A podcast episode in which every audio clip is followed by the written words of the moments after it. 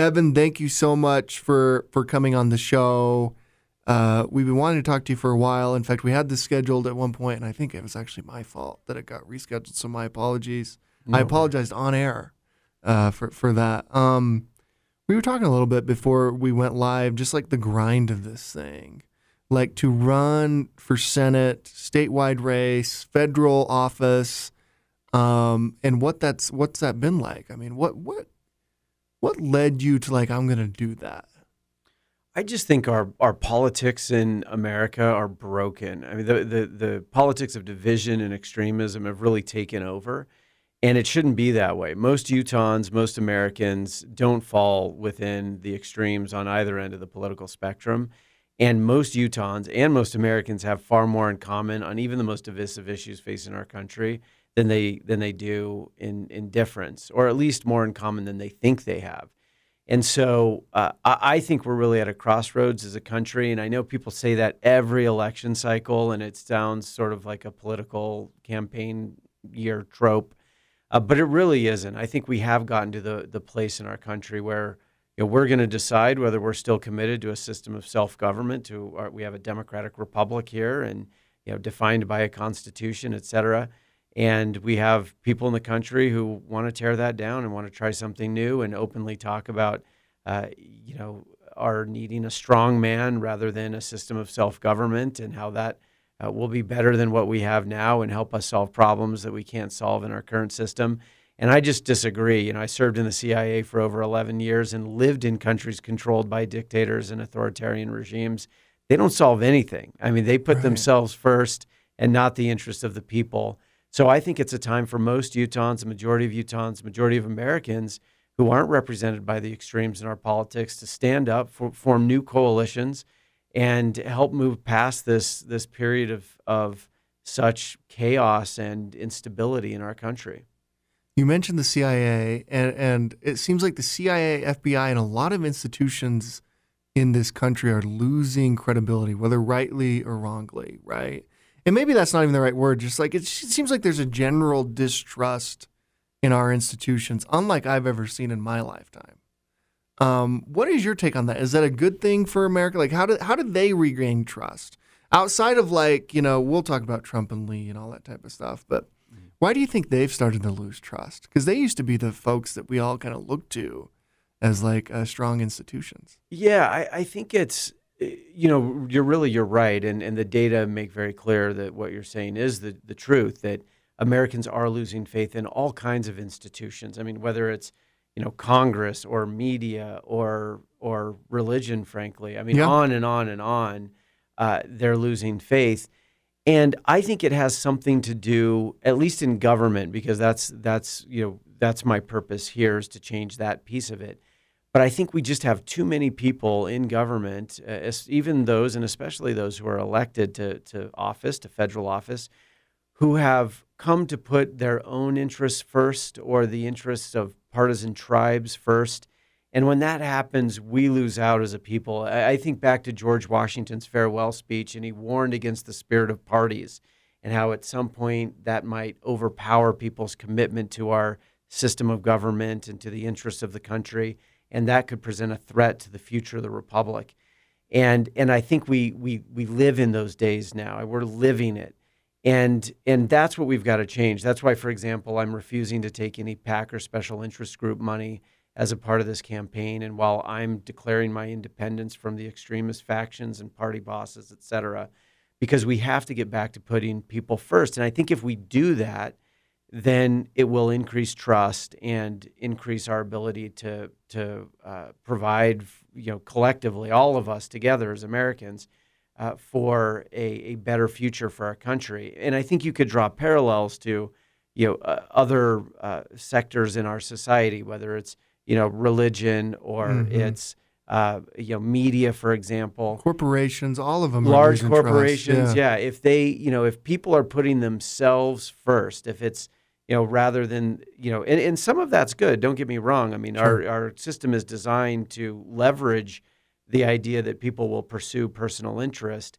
and to check that so it doesn't get out of control. But the reality is if we're going to live in a free country we're never going to have enough checks to prevent people from uh, from starting to serve their own interests beyond what is healthy for the country, certainly beyond what is healthy for the country in the government context. So we depend on people acting with goodwill to some degree, even as they do pursue to some degree also their self interest. But that's out of balance right now, at least in government, where people yeah. are just all in on, you know, look, I've got to do this so I can stay in office. I have to say this thing I don't actually believe so I can hold on to power. I've got to, you know, overturn an election because it didn't go well for my side. And that, I think, that kind of attitude where you're putting yourself and your tribe uh, above the interests of the country overall is, is certainly what leads people not to trust government or people in government. And which is not like a new phenomenon. I mean, January 6th is a new phenomenon. We've never seen anything like that. But um, I mean, Hillary Clinton said the election was stolen from her in 2016, right?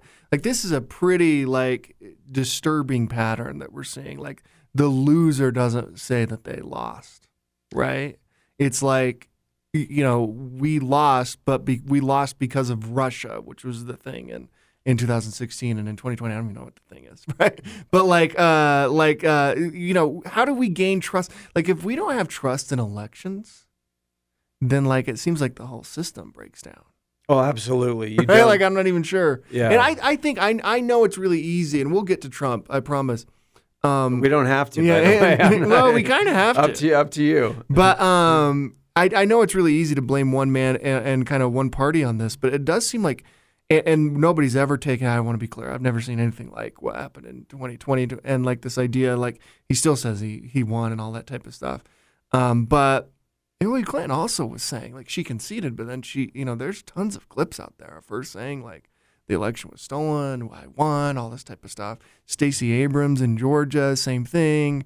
Right? This isn't a strictly partisan one party issue, this whole idea. So how do we um, bring election integrity back? Well, I think it's uh, important for all of us to parse out you know which of those claims if any have validity i mean yeah. look elections in the world do get stolen and there are also people who claim that the election was stolen from them when it's not true. Yeah, yeah. And this is part of the challenge, right? But that that's why you know we need to exercise our our intellect and our discernment, and and to study facts and to use reason to discern. Okay, what claim is real and what claim is not real? What does you know what does the data say? What do the facts say? And then mm. use reason to to analyze it.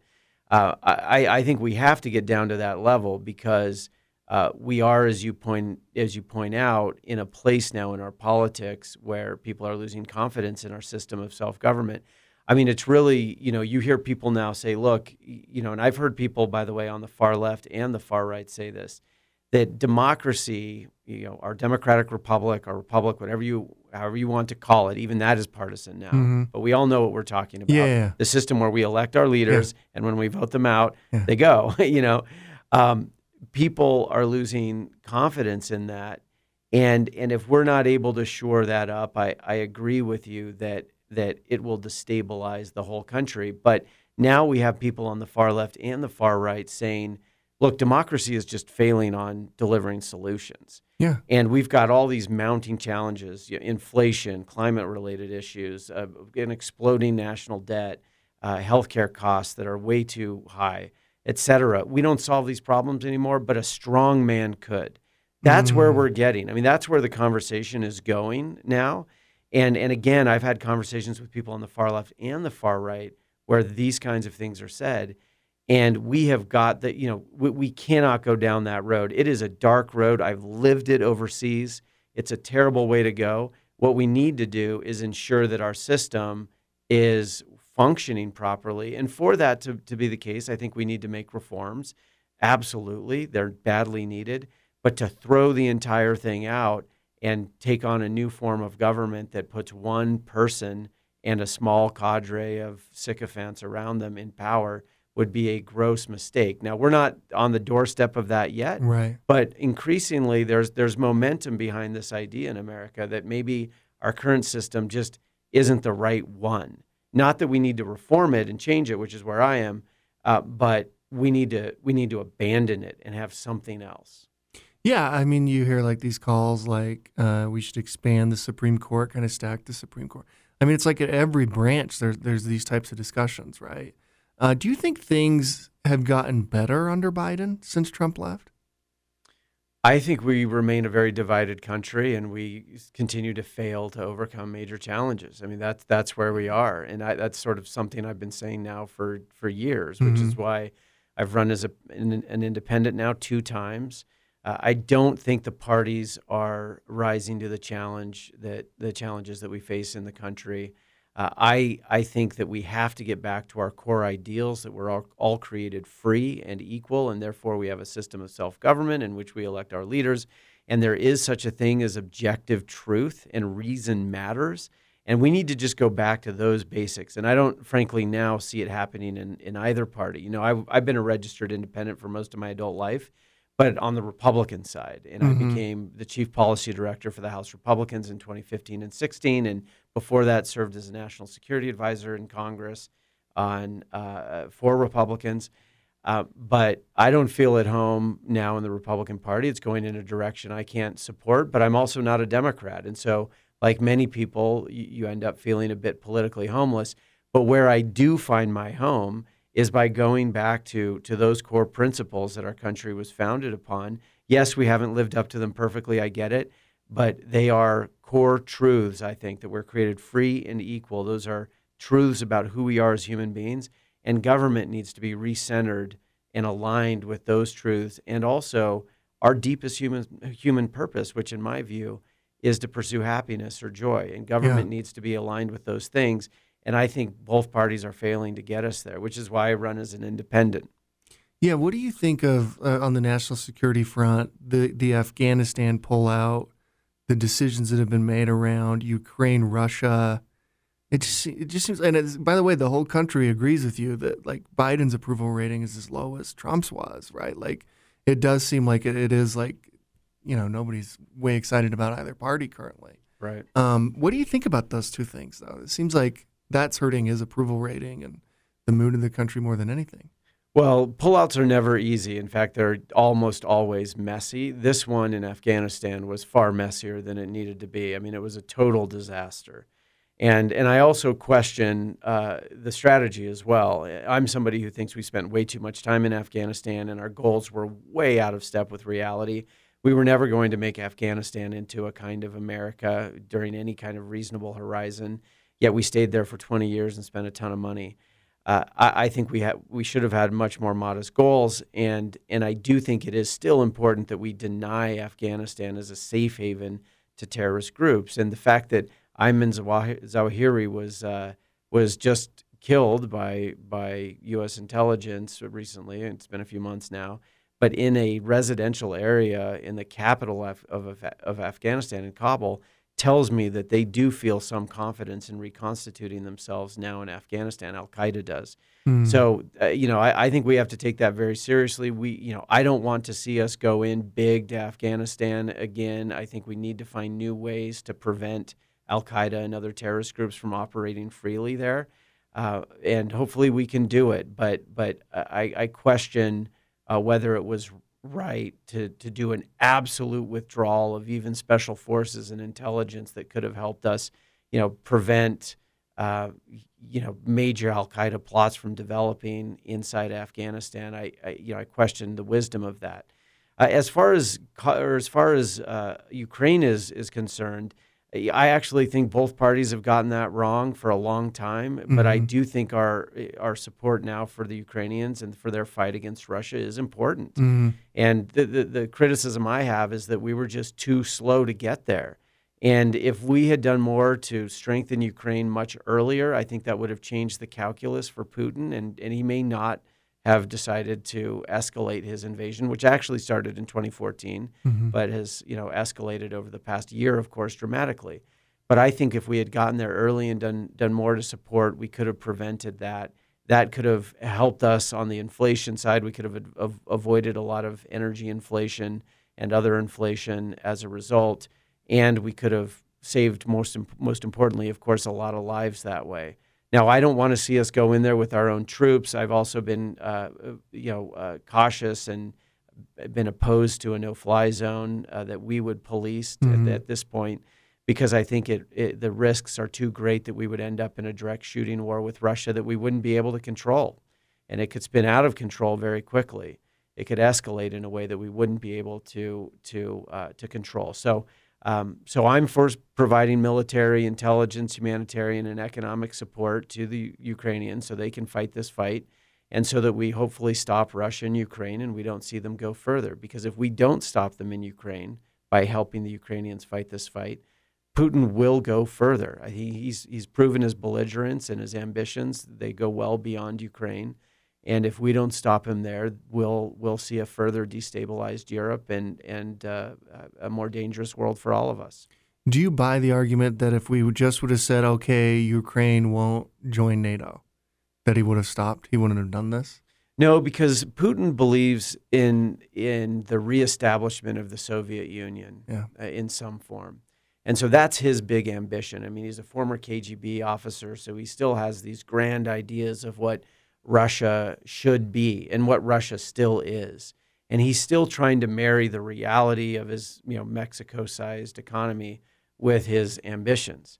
And and and so even if we, I think, had said, all right, you know, Ukraine will not join NATO, I, I think actually that may have even provoked him further uh, so it's a tough. It's tough. I, I, understand, you know, how someone might have concerns. Uh, if, a Russian leader might have concerns about that, of course. Uh, but for Putin, I think it's much more than just, hey, we don't want NATO on our doorstep. I think it's about this grander vision for what Russia should be, what he believes Russia still is. He doesn't look at Ukraine and say this is a sovereign, independent nation. He thinks this is a nation that is part of Russia but has been misbehaving and gone rogue, and we need to bring it back in. It belongs to us. Right. So I, I, that's why I think I believe in peace through strength. And when I look at Taiwan, it's the same situation. Let's learn lessons from Ukraine and in our experience there, and let's not be too late like we were there. Uh, if we, you know, if we if we help Taiwan strengthen itself early enough, we can change the calculus for Xi Jinping, who, like Putin, wants to remain in power forever. And if these military uh, adventures don't go well for them, that can threaten their hold on power. And so we need to make sure that Taiwan is a harder target than I believe it is right now. But again, you know, let's help them fight this fight. Let's let's avoid having to get involved ourselves. Let's pivot to Utah. Uh, what do you? How do you view the future of Utah? I mean, this state has changed dramatically, even over the past decade for a lot of people. They see like we're in Lehi, kind of the heart of Silicon Slopes right now doing this podcast. This used to be all farm fields. This used to be a completely different landscape. It's changed uh, dramatically. Um, tech community played a big role in that. Population growth played a big role in that. Um, what, what do you think like our challenges are, and what do you think the future of Utah could be? What I see for Utah is a, a tremendous opportunity to to help lead the country and and I see that in in government, and we can come back to that. But I also see that in industry, in technology. I, the the country is really struggling right now for a variety of reasons. Meanwhile, we have one of the fastest growing economies, one of the fastest growing populations. Of course, that is has a lot to do with the the growth of the tech industry here, and a lot of challenges are coming around as a result of that. So we now we have to overcome the challenges created by those mm-hmm. successes, mm-hmm. which is you know a high class problem to have. Although those challenges are very serious, whether it's housing costs or air quality, et cetera. Mm-hmm. Um, but you know, if if if our if the tech industry isn't growing here in Utah, we'll grow somewhere else. And I don't think we want to pass up just a tremendous opportunity we have here uh, for leadership on that front either. So my my view is that we've that that this state uh, for a variety of reasons, is a special place, and that America needs Utah's leadership now. And and I see that politically. I, I think you know we have a, a kind of politics here where we come together to solve problems. Even you take two groups that are you know definitely very different, have different interests and even values. Here in Utah, we find a way to, to come together and to solve problems. It's not perfect, but we find a way forward.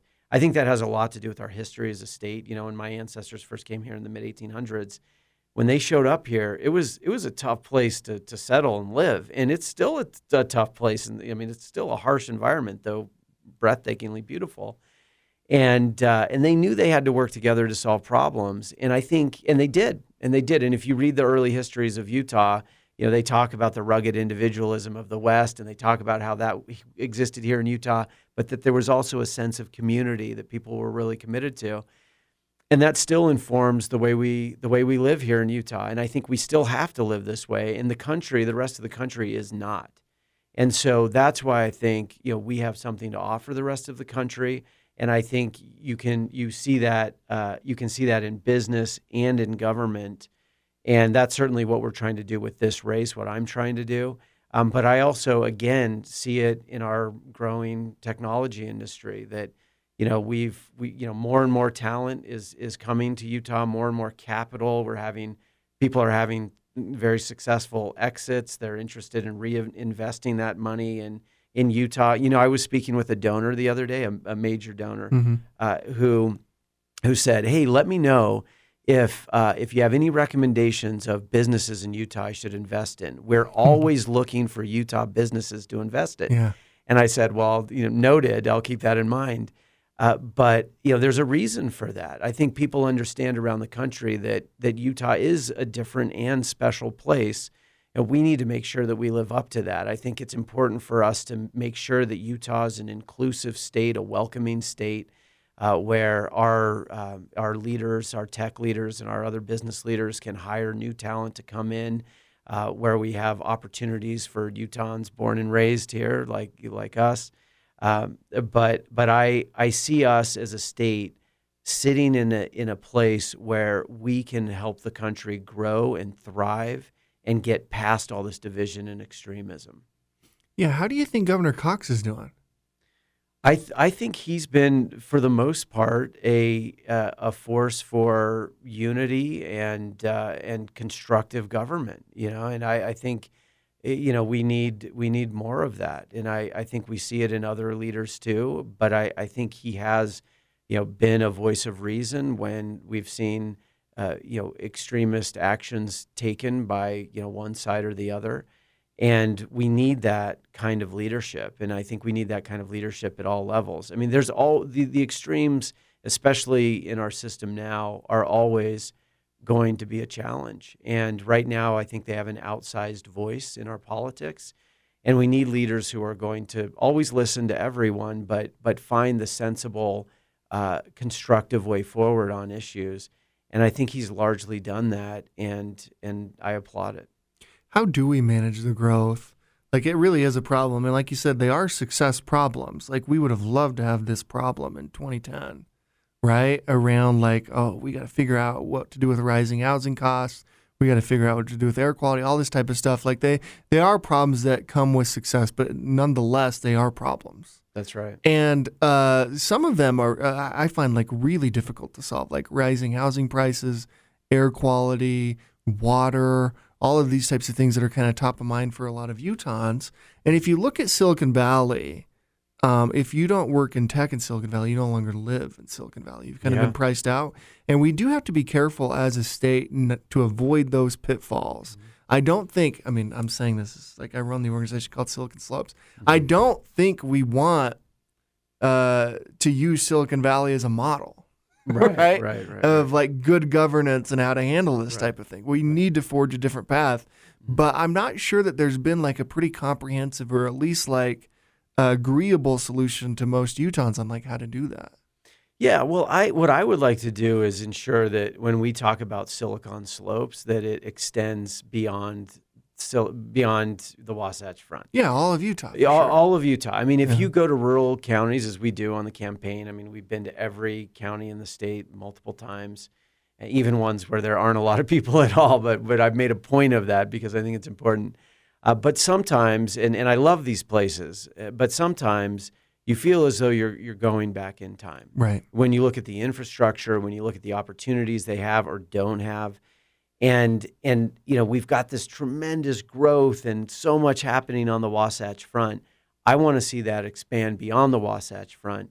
And what does that take? You know, and I you know I won't pretend to have all the answers, but I think part of it is infrastructure development. We need to make sure that you know, uh, that the broadband, which is very good actually in some mm-hmm. rural communities in Utah, but I think we can strengthen it and make sure that that's you know more you know universally true that, rural communities have excellent access to the internet and and at speeds that allow them to to to work to work in technology. Yeah.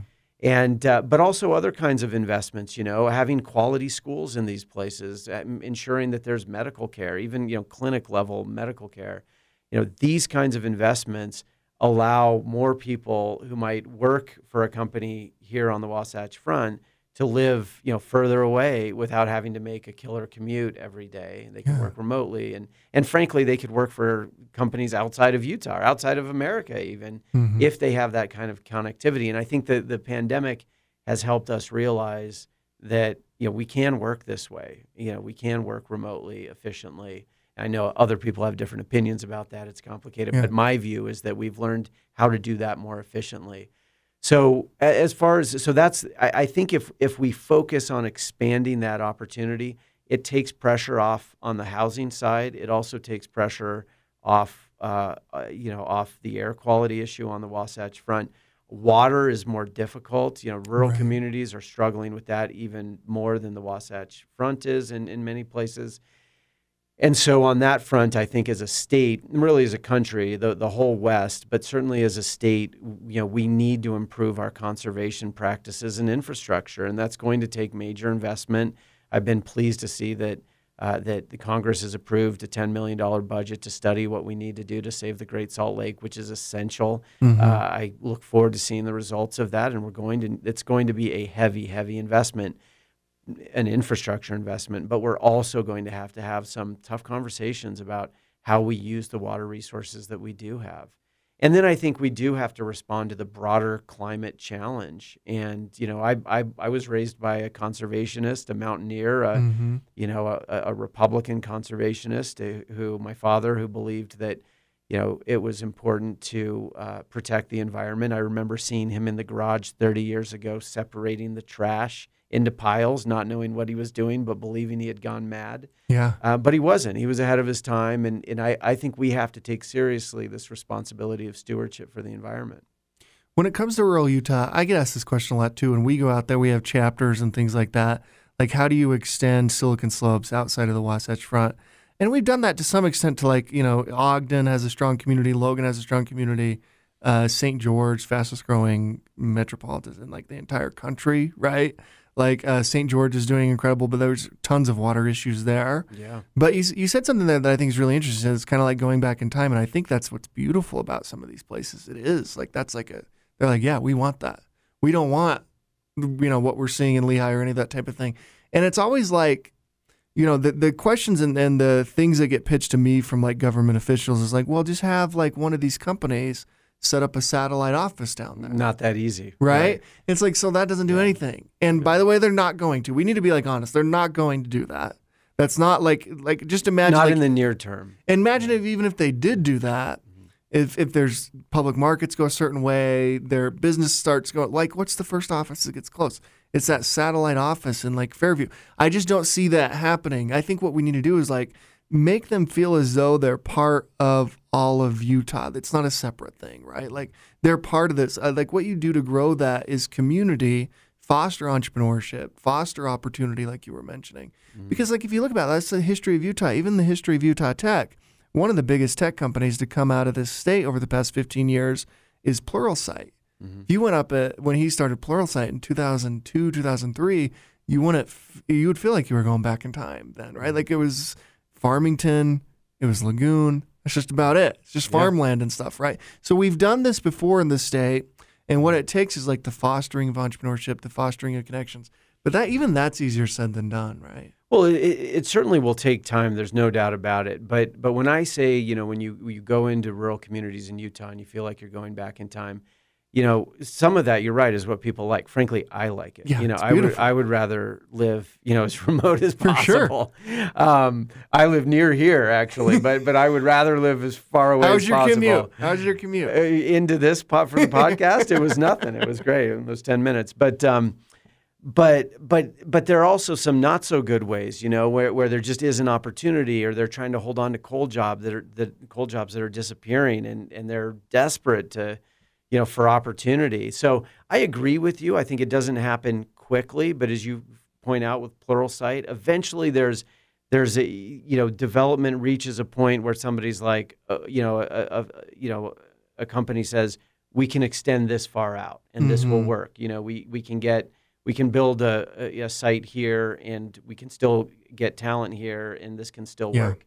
Uh, but I think in the near term, in my opinion, it's about you know making investments in in infrastructure like broadband, but also ensuring that there's medical care and good schools mm-hmm. for kids, and that creates an opportunity for people to work remotely. So you don't have to relocate a company headquarters yeah. to Nephi, you know, or even to Carbon County. You know, right. it's you can have people you can have people working there. They're making money. They're spending in the local economy and the more people who do that, the more talent there is in these places. And that lays the groundwork for maybe a decade from now. I get it, it takes time. All of a sudden, there's enough critical mass for something to get started. And, and maybe those people who are there meeting together, getting together, maybe they start something themselves. But it, you know, it takes time and investment. But, but I think that should be our shared goal in Utah is to expand this opportunity. Yeah, I like the idea. You have to start with the basics, right? It has yeah. to be somewhere you want to live and you can get all the resources you need to raise a family, to live there, and all that type of stuff. I, I think that's smart. Let's talk about this guy you're running against. Okay, M- Mike Lee. Uh, why why take on Mike Lee?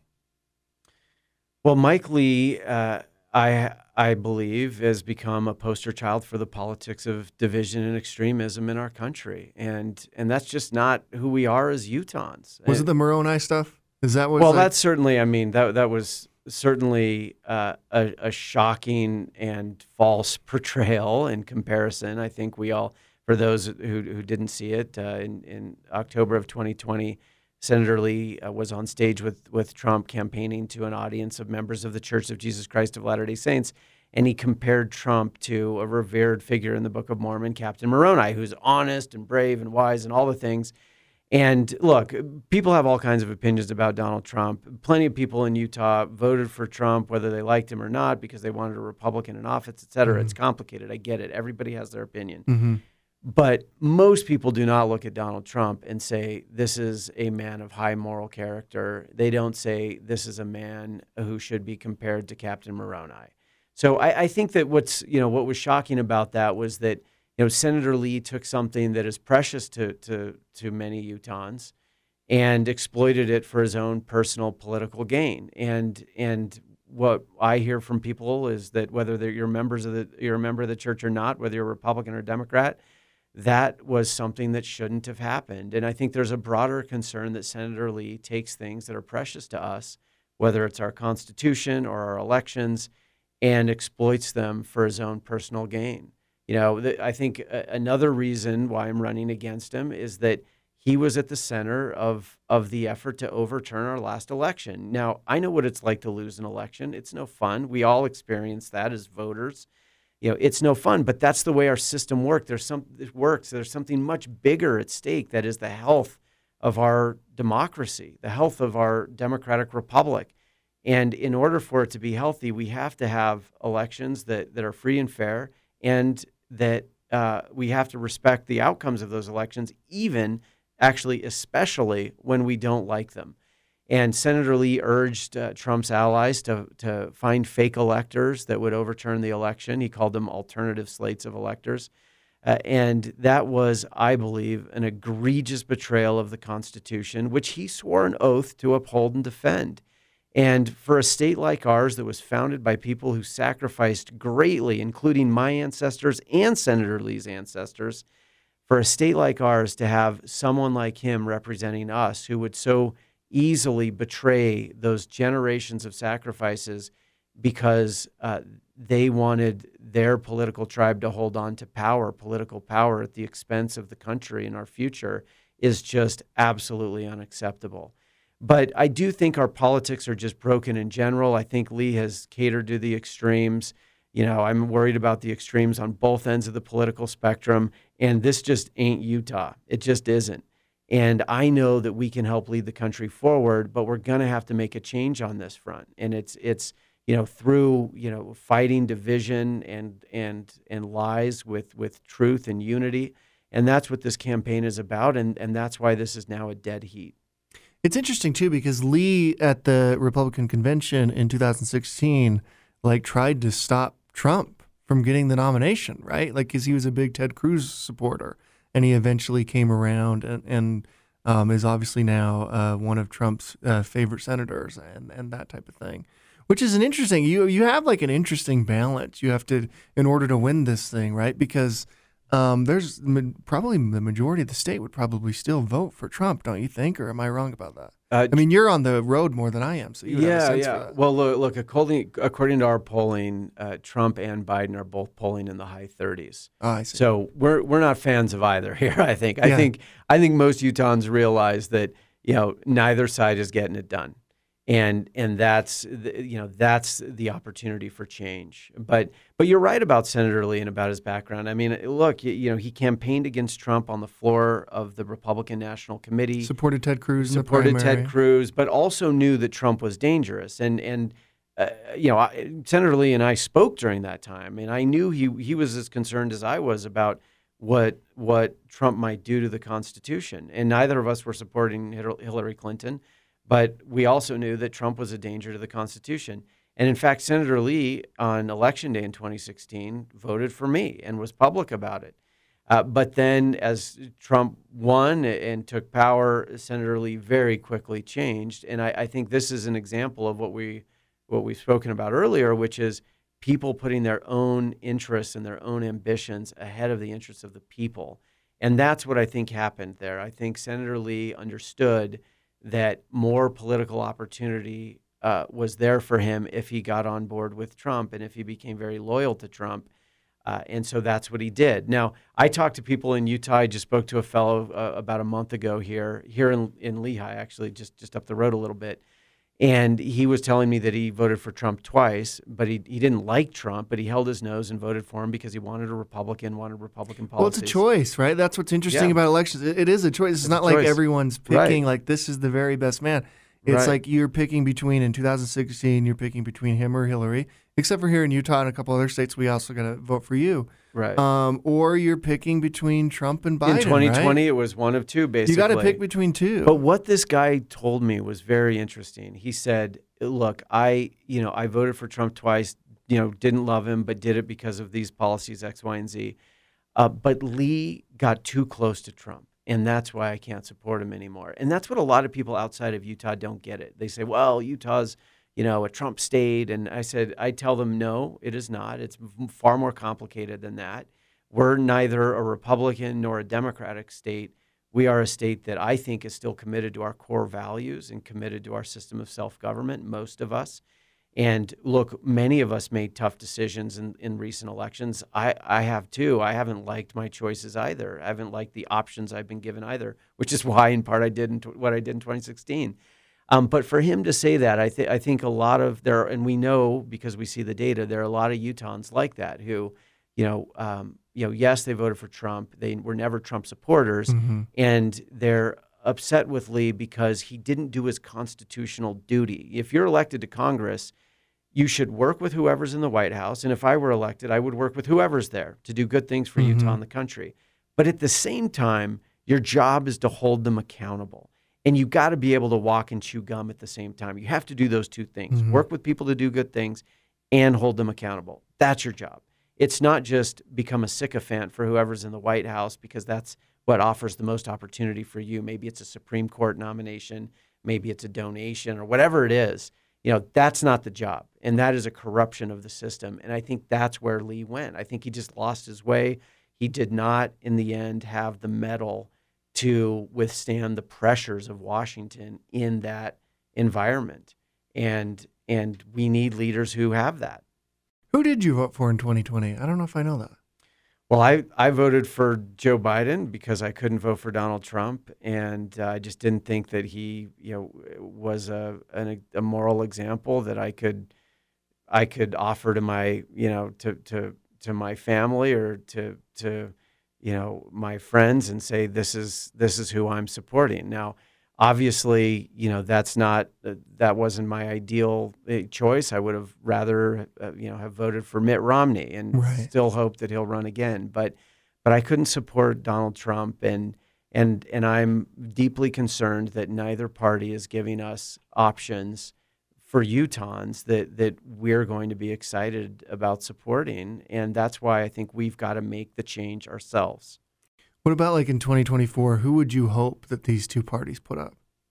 Uh, I would love to see Mitt Romney run for president again as a Republican. On the Democratic side, uh, uh, I thought less about that, but I would love to see on both sides leaders who are capable and interested in bringing people together. So a Democrat who can win Republican votes and a Republican who can win Democratic votes. That's what I would like to see. That's a healthier kind of politics. We've gotten away from that now. Now mm-hmm. everybody just talks to their own side, and then it's it's a game of who can turn out the most, uh, you know, and who can turn out the most voters on their side, and and that's the contest. That's not the way it has been in the past. You know, it used to be that you'd get through the primary and then you try to appeal to a broader set of voters. We just don't typically do that anymore. But I have to say, Clint, what I'm excited about in this campaign is that as we go around the state doing these events, so people host what we call meet and greets, right? So we're in their homes, we're in their backyards, we're in their local parks, et mm-hmm. cetera.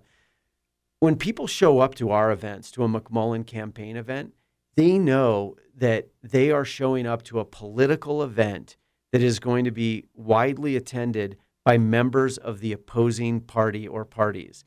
So if you Republicans showing up knowing that there will be Democrats there and independents and members of the United Utah Party and and you know and vice versa. And I, and and it occurred to me, you know, a few weeks ago just how special that is. Where else in American politics are there regular is there a campaign or regular political events where people in, in a campaign, as a part of a campaign, where people are showing up knowing they're attending an event with members of the opposing party. I don't think it's happening anywhere else in the country, but it should. And that's another that's what I'm talking about, you know, when I talk about Utah leading the way forward in the political realm, that's what I'm talking about.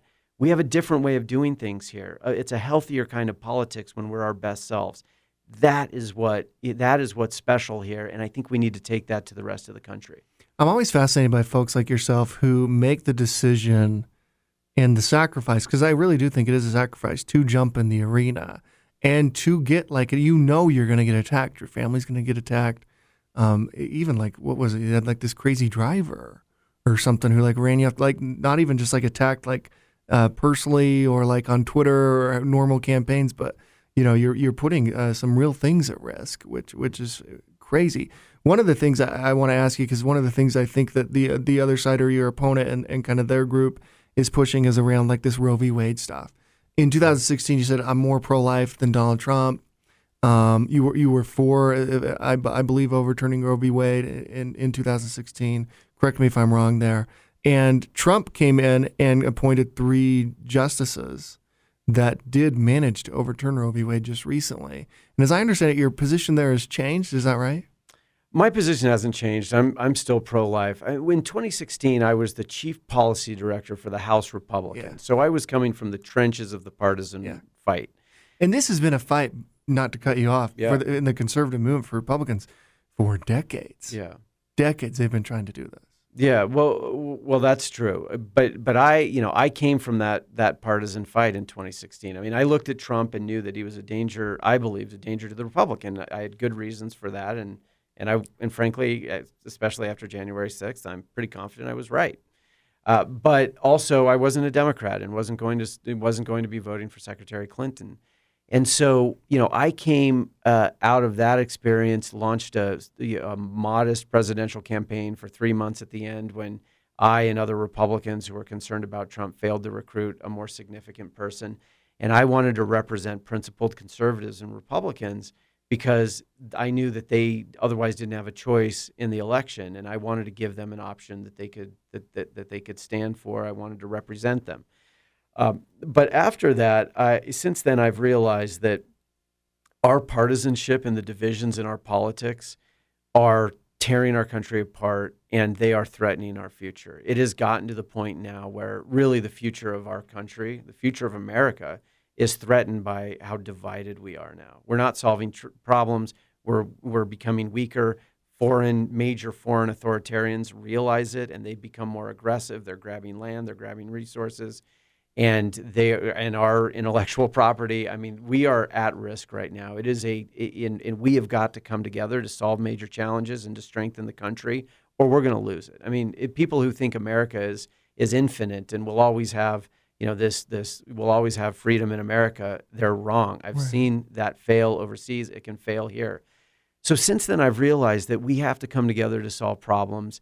And I just don't see that happening. On this issue in particular, abortion and reproductive rights, the extremes on this just exploit this issue and tear, tear the country apart, turn Americans against each other.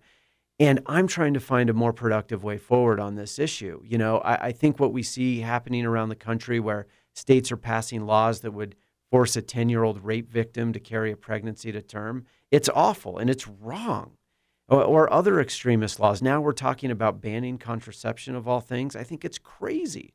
Right. What the data say that that the the clear answer to this, the clear answer to overcoming the core challenge, which is unwanted pregnancies and women finding themselves in impossible situations, is actually increasing access to contraception, and it's doing more to support women, children, and families. For me, you know, as a pro-life Utahn, you know, that is the answer. It is not a never ending tug of war over the law that is going to tear the country apart and create a public health crisis for women and children around the country. It is addressing the core issue. And this coalition that we're building, that we formed here in Utah, is committed to finding a more constructive way forward and standing up to the extremes on this issue. And that is what we are doing. What did the other side say? I hear what you're saying, and, and I think a lot of people agree with you. What did the other side say? Um, that's what overturning Roe v. Wade did. Was it brought this issue and this decision back to the states, and the states should be making this decision, not the federal government? Or are you saying like the federal government should have a role in this decision? I'm saying that in this environment, with how divided we are, with the extremes poised to pass crazy laws yeah. around the country that again are going to you know, prevent people from traveling or force a rape victim to carry a pregnancy to term, right. et cetera.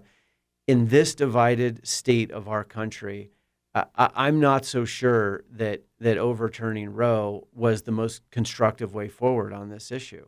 Now, uh, you know, I again, I think that the way to solve this issue, because right now each party is going to fight over the law. That's going to yeah. go on. That's going to go on forever unless we unless we address the underlying issue which is again unwanted pregnancies and women and children being in impossible situations. And and if we address those issues, the abortion rate in America declines. And so when we've done more on those fronts, and by the way, for years the abortion rate in America had declined because we were doing more on those fronts.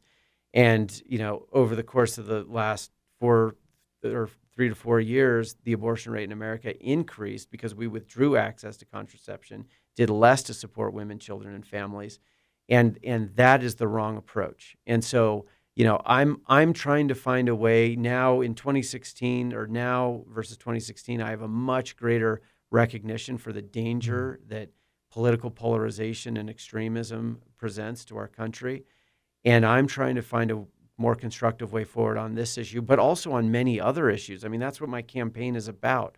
It's about finding a more constructive way forward. You know, we could talk about a range of other issues where I would you know give you you know similar thoughts but this is the the the, the most difficult one because frankly it is of course it's hard to imagine a more important issue than an issue relating to the creation of, of life and to the sustaining of life that, that is outside of the womb as well. I mean, that's, I mean, can you imagine what would be a more mm-hmm. complicated and more difficult and a more important issue than that? It's hard for me to do that. It's hard for me to imagine an issue that would be more important. So it's difficult, but there is a sensible way forward that doesn't require us to tear the country apart. This issue also highlighted something that um, if you're elected to the Senate, you will be a part of, which is this process of like nominating Supreme Court justices and appointing them to the bench. The president nominates them, the Senate confirms, as you know. Um, and there is calls to expand the Supreme Court, right? to uh, kind of, they call it like stacking the Supreme Court, however you want to like phrase it. Um, are you okay with nine? Do you think we stick with nine? I think we need to. I think if we start adding numbers to the Supreme Court, it just never ends. We will never see the end of it. I've lived in countries again where they people have done that. I lived in a particular country where there was a military coup, and once the the dictator came to power, he stacked the court, and that was the end of the court because the court was stacked with his allies over whom he had tremendous leverage. That's why he put them there, and that was the end of it. So if we start stacking the court here, uh, what we're going to find in America is that every time a new party comes to power, they add their own people to the court so that the ratio is in their favor. And we just cannot have that. We will the, the court will lose all legitimacy. We will lose the rule of law in America. And that's it. That's the end of the republic. So so we, you know, people who are calling for adding numbers to the court, I think are very short-sighted and, and really don't understand you know, what they're asking for. I think it would be very destructive. How did you get the Democrats, and, I ask you this, but um, maybe just more broadly, to not nominate someone and rally their support uh, around you? Someone who is not a Democrat, right, and is an independent. Um, how did how did that all come about? Look, I think that you know, I campaign on our our ideals as a country. I campaign that we're created free. I campaign that we're of equal value, and therefore we have a system of self government, a democracy, and we have elections and a constitution. And all of these things are worth protecting, and that we need to protect them now.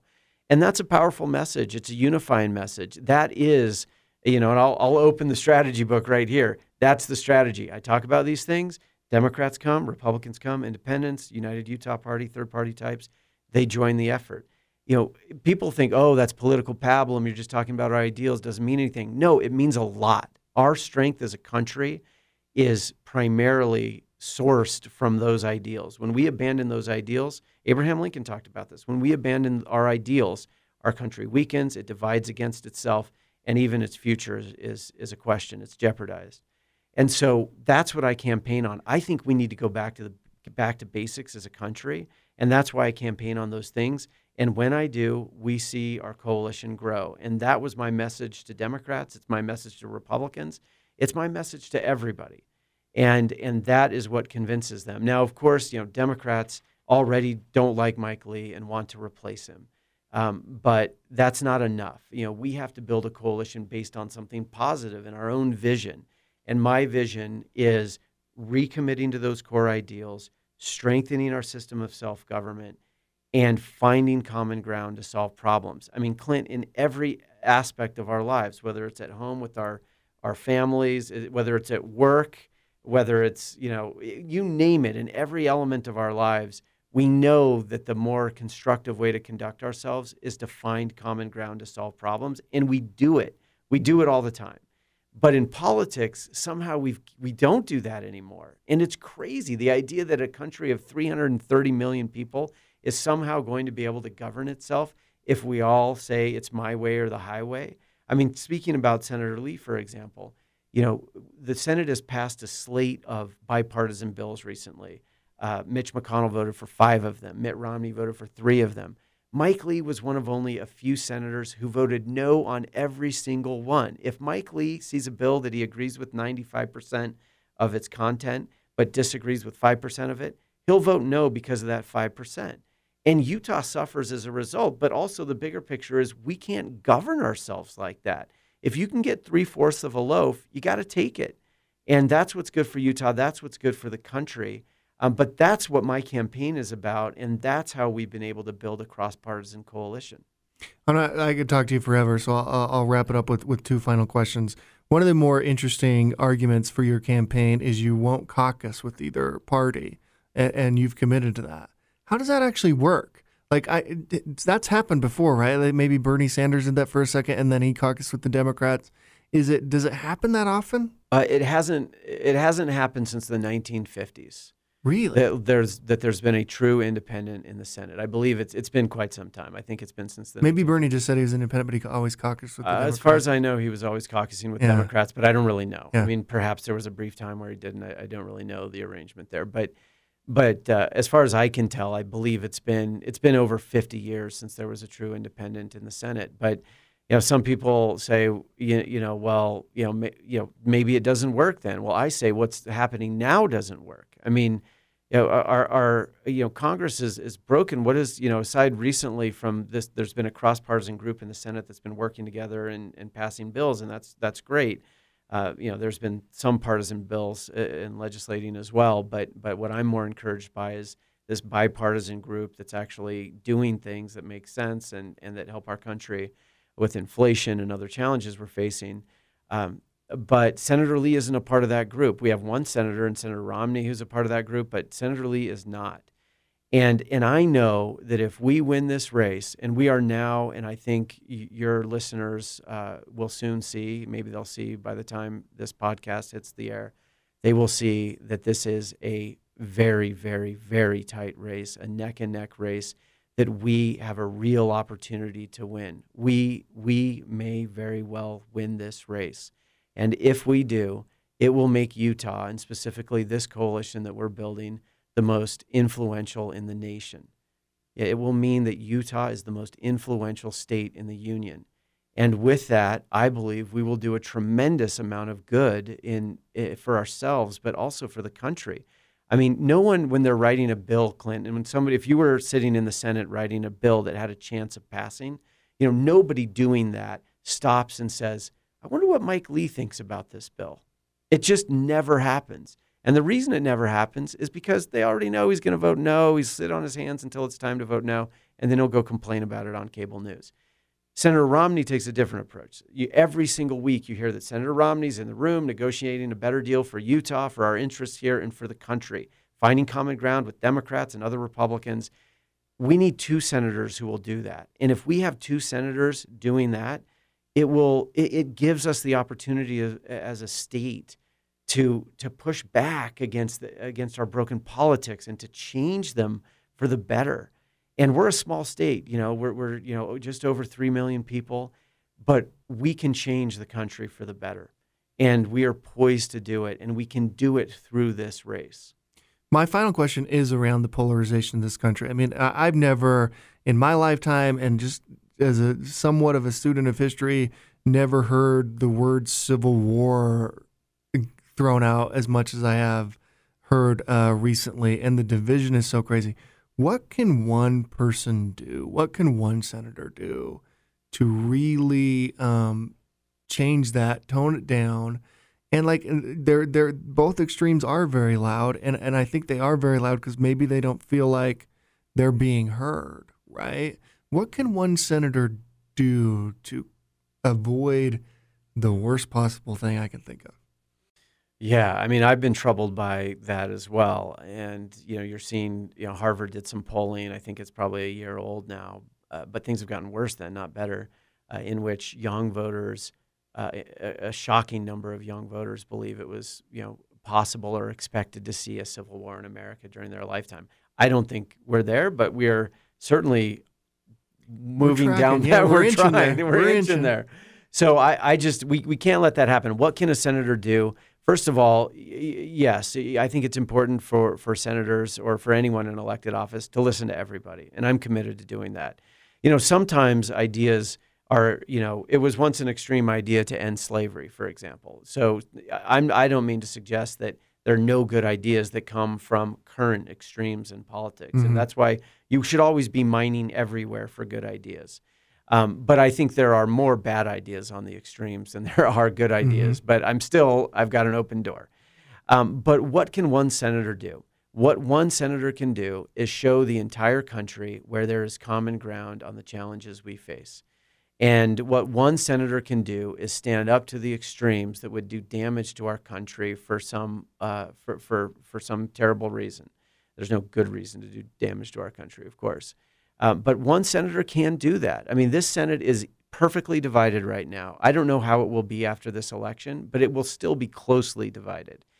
And in, a, in the Senate, like that, we've all learned over the last couple of years that the senators who are willing to act with greater independence to represent their constituents, willing to say no to party bosses, willing to say no to the special interests and to the extremist factions, and just do what makes sense for their their voters and for their country, for our country, they have more influence in the Senate and I would say in Washington than anyone else. And so one senator in this kind of Senate, this kind of closely divided Senate, can have a tremendous impact. And if we have two senators who take that approach, which I believe if we win, I think we will. I think well, Senator Romney and me will take a similar approach And and again, you know, the the possibilities for us to change our politics for a better for for the better in, in our country are uh, are tremendous. They really are. And I don't think we have to guess about it. You look at the senators now who have the most influence in that chamber, it is those who are acting with greater independence, as I say. And and certainly if we win this one, it will we will be the prototypical example of an independent in the Senate, and that will will yield a tremendous opportunity. So that that's what excites me. That's why I'm in this race.